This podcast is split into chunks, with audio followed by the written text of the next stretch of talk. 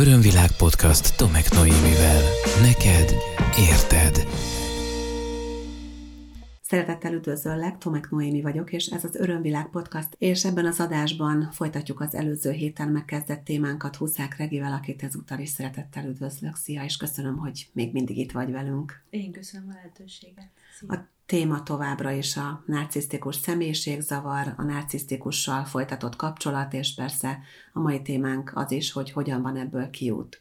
Nem is szeretnék most olyan túl mélyen visszakanyarodni az előző részhez, amiben ugye megbeszéltük azt, hogy milyen egy narcisztikus személyiségzavarral küzdő ember, megbeszéltük azt, hogy nagyjából hogy, hogy indul a kapcsolat egy narcisztikus és egy empata között többnyire. Nem mindig narcisztikus empata, de nagyjából ez a, a leggyakoribb felállás hogy, hogy van egy ilyen love bombing az elején, amikor minden szép, minden jó, kiderül, hogy egymás lelkitársai, ikerlángjai és mindene vagyunk, egymás nélkül élni nem tudunk, majd az egyik módszeresen elkezdi leépíteni a másikat, ugye, ugye a narcisztikus elkezdi gyakorlatilag bántalmazni az áldozatát. És Regi azért vállalta ezt a beszélgetést, mert ő maga is egy ilyen hosszú folyamatból érkezett egy teljesen új életbe. Ugye azt elmondtad, hogy 6-7 év volt gyakorlatilag ez az életedből, és valahol ott hagytuk abba, hogy, hogy azért, azért egyszer csak eljött a mélypont. Kérlek, hogy ezt, ezt a mélypontot is fogalmaz meg, és azt, hogy milyen egyéb mélypontok voltak. Tehát amire azt mondanád, hogy józan, józan észszel, ez, ez nem te vagy, hogy ezt megengedted, és eltűrted, és elviselted egy kapcsolatban. Nagyon széles a skála, nagyon nagy végtelen fantáziával bírnak a másik személyiségének a leépítésében. Nyilván ez személyiség és típus függő, hogy kinek mi a fontos, hogy mi az, amit el tud a másiktól venni. Számomra nagyon sok, nagyon sok fájdalom volt benne, nagyon sok mélypont volt benne, és a saját példámon keresztül talán, talán az egyik legfontosabb az, két, két ilyen nagyon mély pont volt. Az egyik, amikor és örülök, hogy erről már tudok beszélni, mert ezt már megdolgoztam magamban, tehát tudok erről úgy beszélni, hogy ez nekem már ne okozzon problémát, de, de volt például, hogy megerőszakolt. És uh, nyilván, nyilván megkérdeztem magamtól azóta ezerszer, nyilván vállalom is annak a következményét, hogy én ezt kimertem mondani, de sajnos ez az igazság, hogy ez megtörtént, megtörténhetett, mert hát ez egy hosszú, hosszú, hosszú folyamat lényegében, hogy ez hogy történt meg, de, de nem is ez a lényeg, hogy ez hogy történt meg, hanem az, hogy nagyon furcsa, de ott is ilyenkor magunkat hibáztatjuk. Uh-huh. És ez egy nagyon tipikus, nagyon tipikus érzés egy bántalmazó kapcsolatban. Számon kérted? Vagy, vagy Ö... megkérdezted, hogy ezt, ezt most miért? Természetesen. És erre ő? És ő azt mondta erre, hogy hát egy, egy párkapcsolatban ez nem számít erőszaknak. Uh-huh és akkor erről én még órákig tudnék beszélni, ez egy, lehetne egy külön podcast uh-huh. témája, de ez nem túl vidám téma. Itt igazából ami azt gondolom, hogy nagyon fontos ebből a szempontból, hogy bármit csinálnak, és, és végtelen fantáziával bírnak a szörnyűségek terén. Tehát tényleg én azt mondhatom, hogy, hogy a saját tapasztalatom, illetve mivel már nagyon sok hasonló esetet hallottam az elmúlt időszakban, végtelen fantáziával bírnak azzal kapcsolatban, hogy hogy tudnak fájdalmat okozni a másiknak. Uh-huh. Nagyon-nagyon fontos, és talán a legfontosabb ebben a pontban az, hogy, hogy egyfolytában meggyőzik a másikat arról, hogy gyakorlatilag ő gondolja rosszul. Tehát az uh-huh. nem bűn, az, amit ő elkövet, az nem akkora nagy ügy, és egyébként is miért csinálunk mi ebből akkor a problémát, meg egyébként is mi hogy képzeljük, hogy erről beszélünk, hiszen, hiszen ez nem akkora probléma, és a végén már, már szinte mi kérünk elnézést uh-huh. az el nem követett bűneinkért is. Uh-huh. Ugye ez nagyon jellemző, hogy a narcisztikus személyiségzavarral küzdő embereknek extrém a szexualitása, vagy a, a szexuális vágy vágya, az igényei, az ebben megért tapasztalása, és akár az is, hogy ezt hány emberrel csinálják. Igen.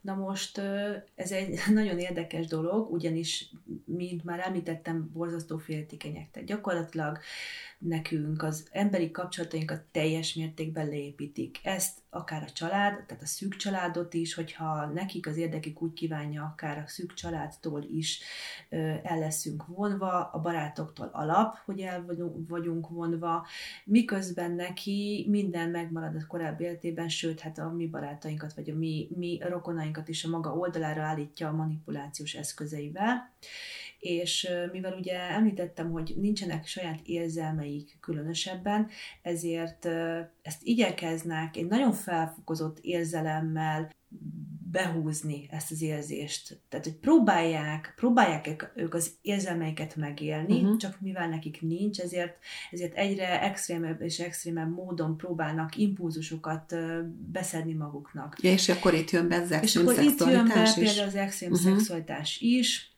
és mivel ráadásul függők, tehát valamilyen függőségük van. Általában a szexfüggőség az náluk nagyon alap, hogy úgy uh-huh. mondjam, és mivel, mivel nincsenek érzéseik, ezért nekik nem okoz különösebb lelki problémát az, hogy ők mondjuk megcsalják a partnerüket. Nekik ez, ez, ez különösebben nem Ez fáj. nekik megcsalás egyébként? Tehát, hogy ezt hogy magyarázza mondjuk egy narcisztikus annak, hát akit kontrollál nem folyamatosan? A narcisztikus nem magyarázza, mert tagadásban ja, van. Hogy ő semmit nem magyaráz meg. Tehát ő, hogyha mondjuk egy ilyen szituáció előfordulna, hogy ez mondjuk kiderül egy ilyen megcsalás, volt, volt ilyen nálunk is, akkor én tök hülye vagyok, én, én paranoiás vagyok, én beképzelem, tehát és nagyon-nagyon jól tudják ugye ezt az egészet manipulálni, tehát gyakorlatilag ennek nincs jelentősége, mert ők bármit tudnak mondani, tehát, és nagyon jól tudnak hazudni, hiszen, hiszen, hiszen az érzéseik nem vezérlik őket. És mivel az érzéseik nem vezérlik őket, ezért nekik nincsenek is gátjaik. Uh-huh. Ezért egyébként elkanyarodva a témától, ezért rendkívül jó üzletemberek uh-huh. például, vagy nagyon jól megtalálják a, a hangot, ezért nagyon sok van, nagyon sok narcisztikus van vezetőbeosztásban, mert gyakorlatilag bennük nincs meg az a, az a, az a gát, az az érzelmi gát, ami mondjuk egy átlag embernél megvan, hogy na azért ezen a ponton már nem megyek túl, vagy, vagy ezen rajta már nem gázolok át. Tehát, hogy mivel nekik ilyen nincs, ezért ők, ők nagyon jól tudnak ilyenekben részt venni. Nekik a megcsalás ezért nem okoz uh-huh. különösebb gondot, mert ott is egy energiát vesznek el tulajdonképpen töltik az akkumulátorukat. Uh-huh. És azért tennék egy zárójeles megjegyzést, ugye mi a te esetet kapcsán alapvetően a te volt férfi partneredről beszélünk, de ez Igen. azért nagyon nem csak a férfiaknak a sajátja. Gondolom, ahogy itt telnek múlnak az évek, és a a te köreidből is bekerülnek azok, akik tőled segítséget kérnek és kapnak ebben a témakörben, azért jócskán vannak nők is, akik narcisztikusak. Így van, igen. De most ez egy érdekes téma, mert általában a narcisztikus személyiségzavar inkább férfiakra jellemző, de vannak sajnos nők is, és hát ők sem egyszerűek. De a férfiakból egyébként több van. Hozzá kell tennem, hogy sokszor kéz a kézbe jár a narcisztikus személyiségzavar a borderline Igen. Ezt sokszor szokták összekeverni is, uh-huh. vagy elég sok átfedés van a kettő között, például a borderline-ból több a nő, mint a férfi, de, de külön választható a kettő, onnan tudjuk a kettőt megkülönböztetni egyébként, hogyha nagyon röviden szeretnénk ezt, hogy a narcisztikus narcisztikusoknak a másikra irányul mondjuk az agressziója, a borderline-osoknak meg saját magukra. Igen. De Igen. most ez, elkanyarodtunk a témától. Ami még nagyon fontos, hogy ugye nem csak szexfüggőségben, uh-huh. de ez egy nagyon fontos szelete ennek az egésznek, de egyéb más függőségek vannak, tehát nagyon sokan például evéskényszeresek, vagy vásárlás mániások, tehát nagyon érdekes, mert, mert nekik ugye nagyon szükséges az impulzus, hogy valamilyen azonnali érzelmet uh-huh. be tudjanak vonni, és mondjuk ezt ezeken keresztül meg tudják élni. Az azonnali érzelmi impulzust, amit ők magukhoz tudnak venni, az, azokat ezen keresztül könnyen uh-huh. és gyorsan meg tudják élni. Ja, nagyon szeretnek ezért vonzódni különböző extrémitásokhoz, különleges csoportokhoz, híres emberekhez, Igen. spirituális témában, ha már itt vagyunk, akkor gurukhoz, mesterekhez, különleges módszerekhez, stb. stb. Igen, nagyon szeretnek vonzódni, nagyon szeretik a Rivalda fényt, nagyon uh-huh. szeretnek híres emberek, nagyon szeretnek be, be, be nyögni egy-egy híres ember barátságát, nagyon szeretik, hogyha valami olyan megjelenési formájuk van, ami, ami extrém. Tehát uh-huh. ők szeretnek nagyon jó autóval kitűnni a tömegből. Uh-huh. Ez járt neked Neki, is, mint partnernek, hogy kitűnjél a tömegből, uh, hogy te is különleges lehess?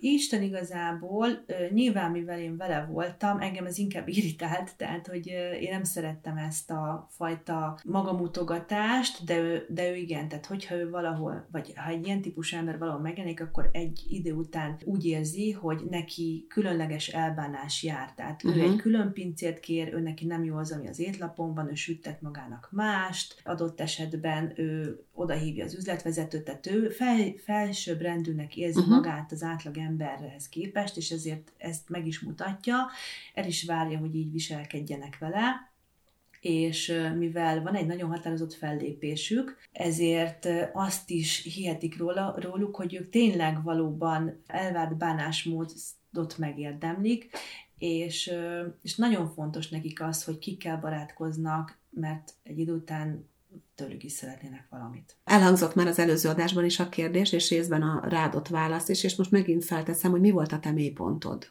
A Igen. mélypontod. Amikor azt mondtad, hogy na eddig, és innen nem tovább, és valóban, amikor azt érezted, hogy innen nem tovább, akkor még meddig csináltad tovább? Köszönöm, hogy ezt megkérdezted, mert ez egy nagyon-nagyon fontos momentum egy ilyen kapcsolatban. Az egyik, számomra az egyik nagyon mély pont az volt, ami egyébként az ébredéshez szükséges volt, az, amikor a lelki ö, problémáimnak, illetve a, a sok elfolytásnak, ami, ami velem történt az évek alatt, ö, egy idő után fizikai tünetei lettek. Előtte én egy makkegészséges ember voltam, tehát nem is ismert a házi orvos, ö, mert nem jártam hozzá, mert, mert nem volt rá szükségem, és egy idő után észrevettem, hogy először nem tudtam felemelni a karomat, aztán utána különböző egyéb egészségügyi problémák jöttek, nőgyógyászati problémák jöttek, egyre komolyabb problémák jöttek, és az évek alatt egy fióknyi orvosi leletet sikerült begyűjteni, mert úgy jártam orvoshoz, mint mondjuk mások közért be, és egyre több és több problémám lett, és elkezdtem ezek után olvasni, hogy ezek miből alakultak ki, mik ezeknek a lelki háttere, és sajnos szembe kellett néznem azzal, hogy egy olyan kapcsolatban élek, ahol, ahol gyakorlatilag nekem egy statiszta szerep jut. És nagyon érdekes, mert amikor én erre elkezdtem rájönni, akkor, akkor akkor ez még, az még nem volt elég ahhoz, hogy én ebből kilépjek. Uh-huh. El kellett mennem a falig, és mivel, mivel már akkor gyakorlatilag egy, egy, egy alternatív valóságban éltem, nem tudtam már, hogy, hogy mi, az igazi, mi az igazi valóság. Mi az én saját valóságom. És nagyon sok önmunkát végeztem magamon, ami arról szólt lényegében, hogy folyamatosan magamat monitoroztam, és magamban kerestem a hibát, hogy én mit tehetnék még jobbá, hogy ez a kapcsolat jobb legyen, mert volt egy ilyen nagyon szép mondatunk egymás között, mindig azt mondta, hogy minden jó lenne köztünk, ha, és én még ezt uh-huh. meg, ma azt megtenném még. És hát nyilván Nyilván elkezdtem magamat még jobban kontrollálni, még jobban darabokra szedtem magam, hogy hogyan tudnék -e még jobb emberé válni, vagy még odafigyelőbbé, még kedvesebbé, vagy még valamilyen ebbé, amilyen még nem voltam. Nyilván soha nem tudtam elég jó lenni, és soha semmi nem volt elég neki, tehát hogyha bármit megtettem, amit ő kért, akkor még mindig jött valami, amit, amit éppen nem tettem meg, tehát soha nem lehettem elég jó egy idő után, és ha nagyon-nagyon sok komoly egészségügyi problémám, igazából egyszer csak nem lehetett már erre nem odafigyelni. És akkor, ez akkor volt neked az a fal? első, akkor ez volt az első olyan pont, amikor azt mondtam, hogy ennek legyen vége, mert uh-huh. ha nem lesz vége, akkor én ebbe bele fogok halni. Uh-huh. És hát akkor már gyakorlatilag olyan szinten el voltam lehetetlenítve és kiszolgáltatva, hogy gyakorlatilag életképtelenné tett, és ez most elég durván hangzik, de visszagondolva valóban így van. Ez egy módszeres, nagyon szépen felépített része volt, tehát beköltözött az én házamba, a fele időt a gyerekei is nálam töltötték, ami amit ő úgy hívott, hogy közös otthonunk, amiből én egyszer csak az én saját házamból, amikor azt mondtam, hogy szeretném, hogyha elköltözne, akkor azt mondom, hogy én kiraktam az otthonunkból, holott az az én házam volt, volt egy közös cégünk, amiből ő szintén kirakott, tehát gyakorlatilag minden szálat elvágott a külvilággal, és gyakorlatilag ellehetetlenített, és uh, ilyenkor nagyon nehéz egyébként ebből úgy kiszállni, hogy amikor már le van építve a saját önértékelésünk, és úgy gondoljuk, hogy mi egyébként nélküle már életképtelenek vagyunk, mert mindent elkövet, hogy így, így is legyen, és így is érezzük magunkat, nagyon nehéz ilyenkor úgy kiszállni, hogy, hogy elhiggyen magamról, hogy én holnap is föl fogok tudni kelni, holnap is lesz életem, ezt nagyon nehéz fölépíteni, de hát annyira nem menjünk előrébb, mert ugye amikor ez a sok egészségügyi problémám kiderült, akkor ugye én hoztam egy döntést, és, és én szakítottam vele.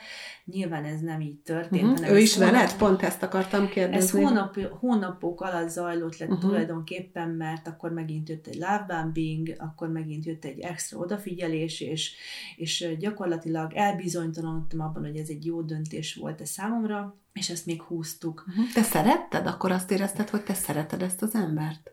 Itt már nem lehet jó szó szeretetről, uh-huh. mert egy folyamatos bántásban már nem lehet szó uh-huh. arról, hogy valakit szeretek-e, vagy ő szeret engem. Ez, Mit ez a kapcsolat nem erről akkor, szól. akkor így kérdezem, hogy mi az, amit éreztél, ami miatt ez az elbizonytalanás tudott jönni? Vagy miben reménykedtél? Mi volt a mi volt a annyira, fény az annyira, végén? Annyira, annyira erős egyéniségük van, uh-huh. és annyira hihetetlen jó eszköztáruk van ahhoz, hogy meg tudjanak győzni nem létező dolgokról, hogy ezt azt gondolom, hogy ezt ma nagyon magas fokon űzik. Uh-huh. Úgyhogy én ezt ennek tudom be tulajdonképpen, uh-huh. és és amikor szakítottunk, akkor, akkor azt nagyon fontos hozzátenni, hogy, hogy számukra nincs, nincs szakítás. Uh-huh. Tehát az ő életükben olyan, mint szakítás, az nem létezik, hiszen, hiszen az energiát belőlünk nyerik. Mi vagyunk az ő éltetői, az akkumulátorai, az akkumulátorát nem adja. Még akkor sem, hogyha föntart párhuzamosan több kapcsolatot, vagy több, több akkumulátort. De ő ragaszkodik ahhoz is, hiszen, hiszen ő magával foglalkozik csak. Az, hogy mi van a másikkal, az nyilván őt uh-huh. különösebben nem érdekli. Mi az, hogy nem enged el? Mit csinál? Hát nagyon széles a spektrum, Hát először is ugye, mondjuk ez elég tipikus, ez nem csak a narcisztikusoknál, hanem egyéb ö, kapcsolatokban is. Először ugye van a, a könyörgés, aztán a következő fázis a, a fenyegetés, aztán van egy közöny, aztán egy újabb fenyegetés. Igazság szerint nagyon jól csinálják, nagyon jól ráéreznek arra, hogy éppen mikor mit kell abba hagyni, melyiket és melyiket lehet újabb fiókból elővenni, de ami nagyon fontos náluk, hogy, mint említettem, náluk nincs szakítás. Uh-huh. Náluk van egy kis idő, egy kis szünet. És akkor, és akkor addig néz egy másik akkumulátor után, de bármikor vissza tud húzni. Van egy ilyen szintén szakifejezés, hogy visszaszippantás.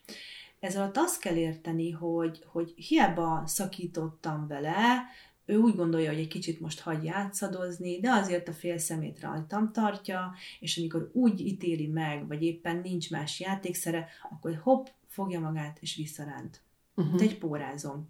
És nagyon-nagyon hihetetlen módon, tehát tényleg ö, alapvetően le a kalappal előttük, hogy tudják azt, hogy mi az, amivel ezt meg tudják tenni. Mindenkinek uh-huh. van gyenge pontja, nekem is volt egy gyenge pontom, és tudják és megtalálják azt az egy pici gyenge pontot, az Achilles inunkat, amivel az adott időben, az adott pillanatban nagyon ráéreznek erre, és, és sikerül a visszaszippantás. Uh-huh. Van akinek többször is, tehát van, akit négyszer-ötször visszaszippant úgy, hogy olyan bántalmazáson esett keresztül, hogy, hogy minden, minden elett véve tőle a gyerekei, az otthona, a minden, és, és mégis vissza sikerül uh-huh. szippantani. De ez, ez nagyon furcsán hangozhat olyannak, aki nem élt ilyenbe, de, de sajnos ezek megtörténnek, mm. igen. Pszichológiában ismert tény, hogy az emberi elme időnként azt csinálja, hogy egyszerűen kiiktatja a traumát, mert nem akar vele szembesülni, és megkeresi a legközelebbi jó emléket. Na most egy ilyen narcisztikus kapcsolatban mondjuk a jó emlék ez a love bombing, és akkor folyamatosan az elme oda csatol vissza. És amikor ezzel előhozakodik a, a, a narcisz, a bántalmazottjának, akkor időről időre folyamatosan fel lehet hozni ennek a kezdeti nagyon jó időszaknak az energiáját, és aztán ebbe megint bele lehet kapaszkodni. Tehát ez például egy ilyen, ilyen trükk lehet, amit Igen, alkalmaznak. Ez, ez... Ezt te hogy élted meg? Ezt szerettem volna kérdezni, hogy, hogy te mennyi, mennyire csatoltál vissza ehhez, és amikor visszacsatoltál, akkor mennyire tudtad úgymond, most ez furcsán hangzik ez a kérdés, de figyelmen kívül helyezni az, hogy egyébként megerőszakolt, egyébként bántalmazott, egyébként kontrollált, egyébként elvett mindenedet, kitett a cégedből, leszeparálta a barátaidat, a családodat, és stb. Igen. Na most két, kétféleképpen tudják ezt csinálni. Először is ugye visszacsatol, folyamatosan visszacsatolódunk a lábambingos időszakba, és mindig azt az időszakot szeretnénk visszahozni, ami az elején volt. Uh-huh. Nyilván soha nem fog az megtörténni.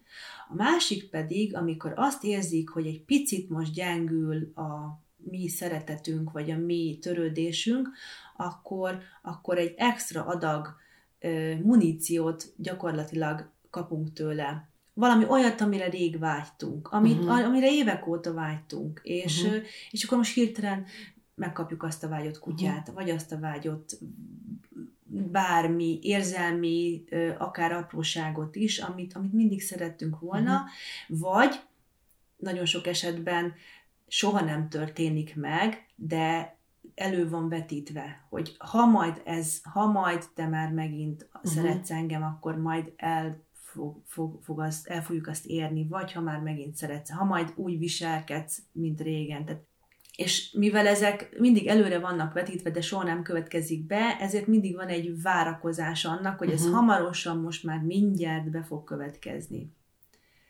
Úgyhogy nagyon sok ilyen, ilyen momentum van, amit gyakorlatilag, mint a csacsi, a, aki előtt van egy répa, az mindig van előtt egy répa, és uh-huh. úgy lehet elvinni előre, mindig van még két méter a célig, de soha nem érjük el azt a célt, uh-huh. amit egyébként, amire vágynánk. És ez itt ne, ne gondoljunk nagy dolgokra, uh-huh.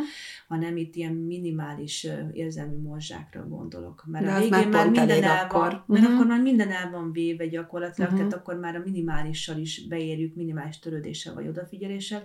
És ami még nagyon fontos, és mindenképpen úgy gondolom, hogy ezt el kell mondanunk, hogy, hogy nagyon jól tudják ezt a felle hullámzást adni, és ez, ez, ez nagyon fáraszt egy idő után. Tehát lelkileg is, szellemileg is, fizikailag is, érzelmileg is, ez egy nagyon megterhelő, hogy, hogy a nagyon fent és a nagyon lentek váltakoznak. Tehát pont amikor már azt gondolnánk, hogy itt most minden rendben van, akkor hirtelen elzárják ezt a szeretett csapot, majd amikor azt gondoljuk, hogy vége, akkor megkapunk egy nagy érzelmi lökést, és ez egy, ebben a hullámzásban ö, már azt sem tudjuk, hogy, hogy most fönt vagyunk-e, vagy lent, mint amikor van egy fuldokló, és uh-huh. nem tudja, hogy most merre van a fölfelé, tehát merre van a levegő.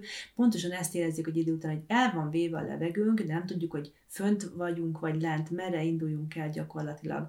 És ez nagyon gyengíti a saját önértékelésünket, mert soha nem tudhatjuk, hogy az, amit tegnap csináltunk, az ma jó-e, vagy nem. Mert tegnap meg voltunk uh-huh. érte dicsérve, ma meg bántva vagyunk érte. És egy idő után egy olyan állapotba kerülünk, amikor már nem csinálok inkább semmit. Tehát uh-huh. inkább nem mondok semmit, inkább nem kérdezek semmit, inkább leülök az asztal szélére, nehogy rossz helyre üljek, mert véletlenül valaki olyan mellé ülök, aki neki nem szimpatikus, és gyakorlatilag szépen lassan le vagyunk csonkolva.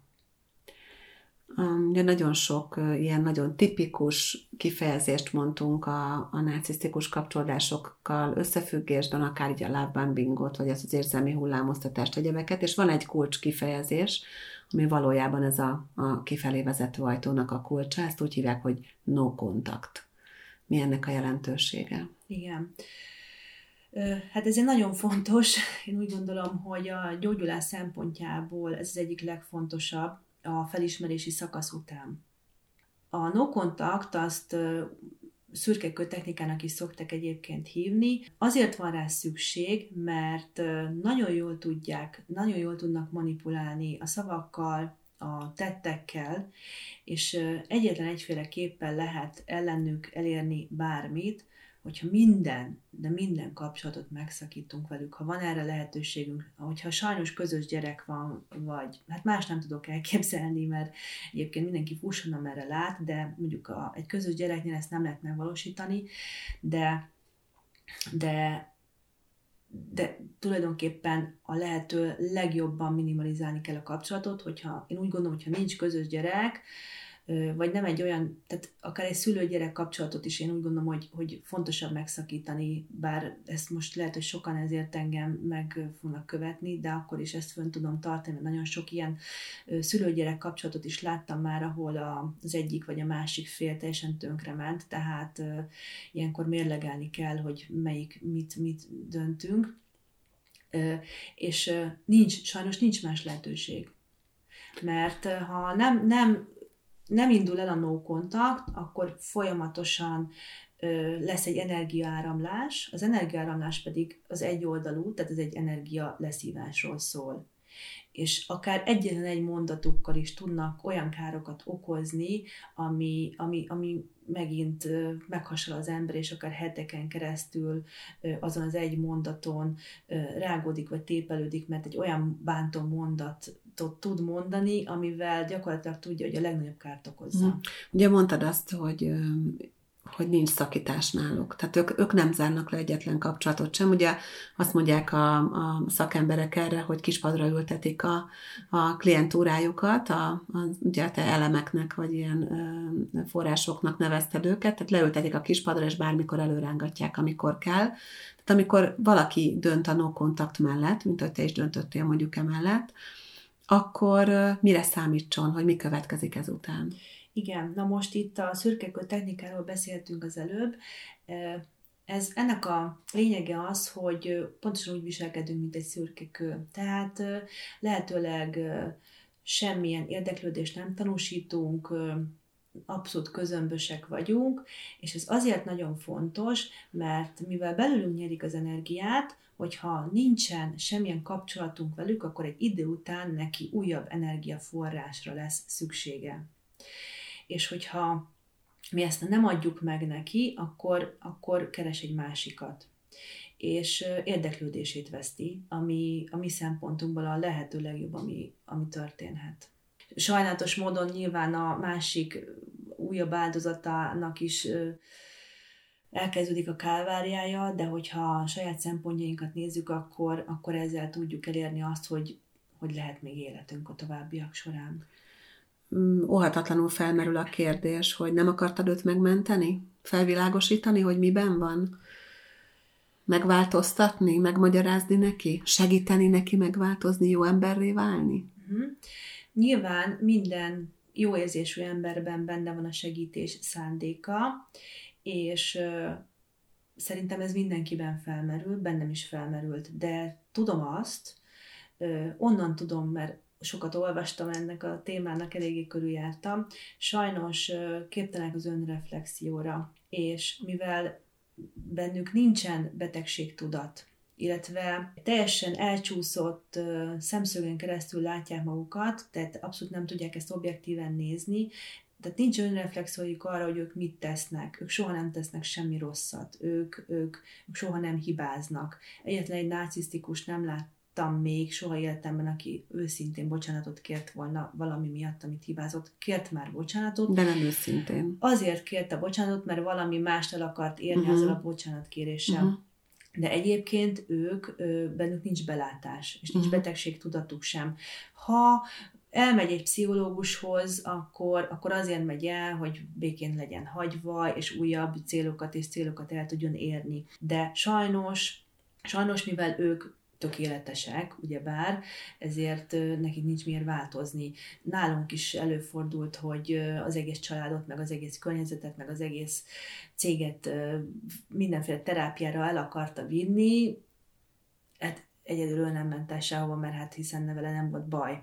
Uh-huh. Úgyhogy Hát ez azt gondolom, hogy ezzel elég sok mindent elmondtam. Sajnos nem tudnak ebből kigyógyulni, és nagyon érdekes, mert egyébként Oscar díjas színész mind egytől egyik, tehát ez valami hihetetlen, hogy ők egyébként mind egy tanfolyamra jártak, mert, mert tényleg Oscar díjasok.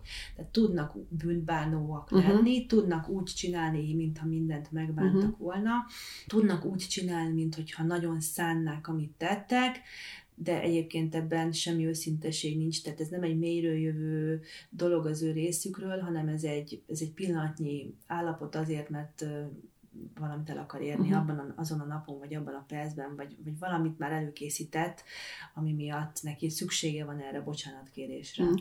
Ugye a gyógyulás felé vezető út, akkor a no kontakt, meg ez a szürke kör. Na de hát az még nem maga a gyógyulás, hogy akkor nincs ott, mert az önértékelése a bántalmazottnak valahol a békának azon bizonyos fertája alatt van. Ez egyik, tehát nyilván újraépíteni az életet az, az nagyon-nagyon fontos. De milyen, mi volt az neked, vagy milyen érzés volt, inkább így mondom, amikor te rájöttél arra, hogy te, te soha nem voltál szeretve. Te hogy tudtál ezzel megbirkózni? Uh-huh. Hogy ez az egész, ez egy színjáték volt, amiben te csak statiszta voltál. Igen. Ö, mindjárt válaszolok erre a kérdésre, de szeretnék valamit még elmondani, hogy azért nagyon nehéz őket lefülelni, hogy úgy mondjam, mert mint mondtam, nagyon jó színészek, és akár a pszichológusokat is hosszú-hosszú uh-huh. időn keresztül meg tudják vezetni. Igen. Tehát mivel mindig azt mondják, amit a másik szeretne hallani az adott pillanatban, ezért nagyon sok olyat is hallottam már, és tapasztaltam, hogy ők pszichológushoz jártak, párterápiába jártak, és nagyon sokszor előfordult az, hogy, hogy, hogy a másik felet hozták ki, mert teljesen mást mondott, mint ami ténylegesen megtörtént, és ami tényleg, ahogyan ténylegesen zajlottak a dolgok. Tudok olyat, aki, aki pszichológussal élt párkapcsolatban, nem is egyet sajnos, és a pszichológus párjuk sem vette észre csak hosszú idő múlva, hogy ő miben van.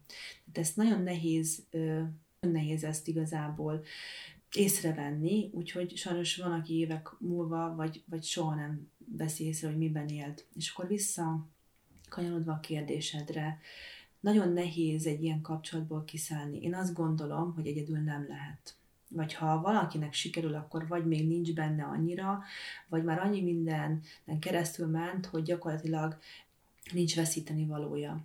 Sajnos azt kell mondjam, és ezek nem erős szavak, hanem ez a tapasztalatom, hogy vagy kiszáll valaki egy ilyen kapcsolatból, vagy egy előbb-utóbb belehal. Ezek tényleg nagyon erős szavak. Igen. Én ezt merem vállalni. Igen. Milyen volt neked ezzel az egésszel érzelmileg szembesülni, azzal, hogy hazugság volt az a 6-7 év? Ugyan blokk? Hát én ezt úgy szoktam mondani másoknak, hogy amikor számomra ez kiderült, akkor olyan volt, mintha gyakorlatilag kihúzták volna a lábam alól a talajt. Uh-huh. Amikor én ezzel szembesültem, akkor én már évek óta abban voltam, hogy én egy, egy egy borzasztó személyiség vagyok, nagyon, nagyon, nagyon rossz ember, és gyakorlatilag, amikor ezt elkezdtem rájönni arra, hogy miben vagyok, egyébként nekem is egy cikk segített. Tehát ezért van egy pici küldetés tudatom, hogy minél több mindenkihez eljussanak ezek, mert nem mindenki tudja, hogy miben van, hiszen, hiszen folyamatosan magát, magában keresi a hibát és fel kell nyitni azoknak a szemét, akik ilyenben élnek. És amikor én erre rájöttem, akkor hát én gyakorlatilag, hát én ezt úgy szoktam fogalmazni, hogy én belehaltam ebbe. Tehát én az egy, egy részem meghalt ebbe tulajdonképpen, hogy az egész elmúlt év, 6, 6 illetve 7 év, az egy, az egy, az egy szintiszta hazugság volt. Egyetlen egy perce sem volt igaz.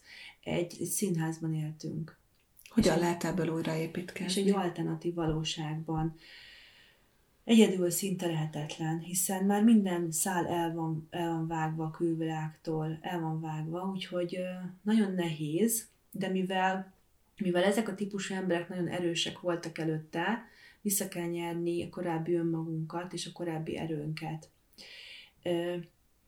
és ez segítség nélkül nagyon nehéz, mint mondtam. Milyen segítségre gondoljunk itt? Mi jelenthet segítséget? Minden, Konkrétan a pszichológus, ilyenkor... a pszichiáter, vagy barátok, vagy, vagy család, vagy kép, képes vagy-e például új kapcsolatra, vagy képes voltál-e? Én azt tudom erre mondani, hogy bármilyen szalmaszámba ilyenkor bele kell, vagy bele lehet kapaszkodni. És igen, ha pszichológus, akkor a pszichológus, ha barátok, akkor a barátok, ha család, akkor család. Nekem szerencsém volt, mert az évek alatt eléggé komoly és mély önismereti munkába kezdtem annak hatására, hogy mindig volt valami problémánk, ezért én folyamatosan képeztem magam, és ez nekem nagyon jól jött, és nagyon nagy segítség volt a szakítás utáni időszakban, hogy tudtam hova nyúlni, tudtam miből meríteni, meg volt ez a forrásom önmagamon keresztül, hogy, hogy tudtam magamat úgy gyógyítani, hogy az számomra lehető legjobb volt. De bárki, bárki, aki tud segíteni, és mindenkinek más tud segíteni, vagy mindenkinek más tudja a megoldást adni, én azt gondolom, hogy mindegy, a cél a legfontosabb, hogy ki tudjon ebből szállni, stabilizálni tudja önmagát újra, visszanyel, visszanyelje a régi identitását, és visszakapja a régi életét. Még akkor is, ha ez komoly veszteségekkel jár, akár érzelmileg, akár anyagilag, én azt gondolom, hogy, hogy mindegy, csak menekülni kell ebből a kapcsolatból bármi és utána majd kiderül, hogy hogyan tudjuk fölépíteni újra az életünket, az már úgy, én azt gondolom, hogy ö, lehet, hogy szentimentálisan hangzik, de annyi rossz után saját tapasztalataim alapján mondhatom, hogy, hogy ö, onnantól fogva csak jó dolgok történhetnek uh-huh. az emberrel. Mennyi ideje zártad le? Én most már ezt ö, több mint egy éve, bő egy éve. Uh-huh. Beavatnál minket abba, hogy most, most te ki vagy? hogy, hogy zajlik az életed? Uh-huh mint nő ki vagy, mint vagy-e partner például? Uh-huh. Hát ha mondhatom, akkor ez a legkedvencebb témám ebben a témakörben, mert én azt talán a legfontosabbnak a felismerésen kívül magát a gyógyulást. Én köszönöm szépen, most jól vagyok, olyan jól vagyok, mint még talán soha az életemben. És nagyon sokan szoktak meglepődni azon, amit most el fogok mondani, de és lehet, hogy nagyon hülyén hangzik, de én tulajdonképpen hálás vagyok ezért az időszakért, mert, mert azt gondolom, hogy aki meghalt, és egy ilyen kapcsolatból, aki kiszáll, vagy bármilyen bántalmazó kapcsolatból, akkor aki ebből ki tud szállni, nem véletlenül hívják túlélőknek. Uh-huh. Ez egy nagyon erős szó. Aki egy ilyen kapcsolatból kiszáll, az bántalmazottból túlélő, túlélővé válik. És a szó legszorosabb értelmében mondhatom, hogy túlélő vagyok amikor ez megtörtént, akkor én úgy gondolom, hogy meghaltam. Uh-huh. És a meghalásnak viszont van egy nagyon jó előnye, hogy abból meg lehet újra születni, uh-huh. és mint egy főnix madár ilyenkor szányra kapunk, nem csak én, hanem nagyon sok ilyennek voltam szerencsés szemtanúja, hogy, hogy ezután az állapot után az élet teljesen megváltozik, és sok olyan dolog, dolognak tudunk örülni, amit esetleg előtte nem vettünk észre. Mint amikor valaki beteg volt, és mondjuk egy halálos betegségből meggyógyul, akkor teljesen másképp látja azt, hogy süt a nap. Nagyon hálás tudok lenni mindenért és mindenkiért nagyon szenzitíven észreveszem már azt, hogyha valaki bántalmazni akar, és elmegyek a másik irányba. Nagyon jó, mert leredukáltak a környezetemben lévő emberek, és most már akik a környezetemben vannak, azokkal maximálisan tudok tisztán kapcsolódni, tiszta kapcsolódásaim lettek ezáltal és mivel gyakorlatilag mindent elvett tőlem, az életemet nulláról kellett kezdeni. Na most ez egy, ez egy nagyon jó dolog, úgy gondolom, mm. bár nagyon kemény munka van mögötte, de, de egy teljesen tiszta lappal lehetett újraindítani az életemet. És ez egy nagyon áldás van ezen, azt gondolom. Tudsz szeretni? Nem tudtam, hogy fogok tudni szeretni, azok után, amiken keresztül mentem, és hát büszkén jelentettem, hogy igen. Boldog vagy most? Olyan boldog vagyok, amilyen soha még az előtt életemben. És ezt, ezt is nagyon őszintén tudom mondani. És, és egy olyan boldogságban vagyok, amit gyakorlatilag már nem függ semmitől és senkitől, mert a boldogságot meg tudtam magamban úgy találni, hogy, hogy nem külső tényezőktől van bármilyen befolyással. Hát én azt gondolom, hogy nagyon tanulságos volt ez a két podcastnyi beszélgetés, és ezt még lehetne tovább fűzni. Valahogy meg is fogalmazódott bennem ezzel kapcsolatban valami, ami hogyha megjelenik fizikai sékon, arról tudni fognak a a podcast hallgatói is, meg azok, akik követik a különböző felleteket, felleteimet az online világban. Regén, nagyon-nagyon hálás vagyok neked azért, hogy ezt a történetet elhoztad, hogy megosztottad, hogy, hogy reményt adtál, és én arra biztatok mindenkit, aki most kicsit is érintetnek érzi magát, hogy kérjen segítséget, és hogyha úgy gondoljátok, úgy gondolod akár te is, hogy megosztanád a saját történetedet, akkor ezt tedd meg bátran. Írja podcastkukacörönvilág.hu e-mail címre, ide akár Reginek is írhatsz, ígérem, hogy továbbítani fogom. Köszönöm, hogy velem, velünk tartottál, és bízom abban, hogy találkozunk legközelebb is. Ez volt az Örömvilág podcast Tomek Noémivel. Hétről hétre új témák, érdekes nézőpontok a tudatosság útján járóknak. www.örömvilág.hu Témát ajánlanál? podcastkukac örömvilág.hu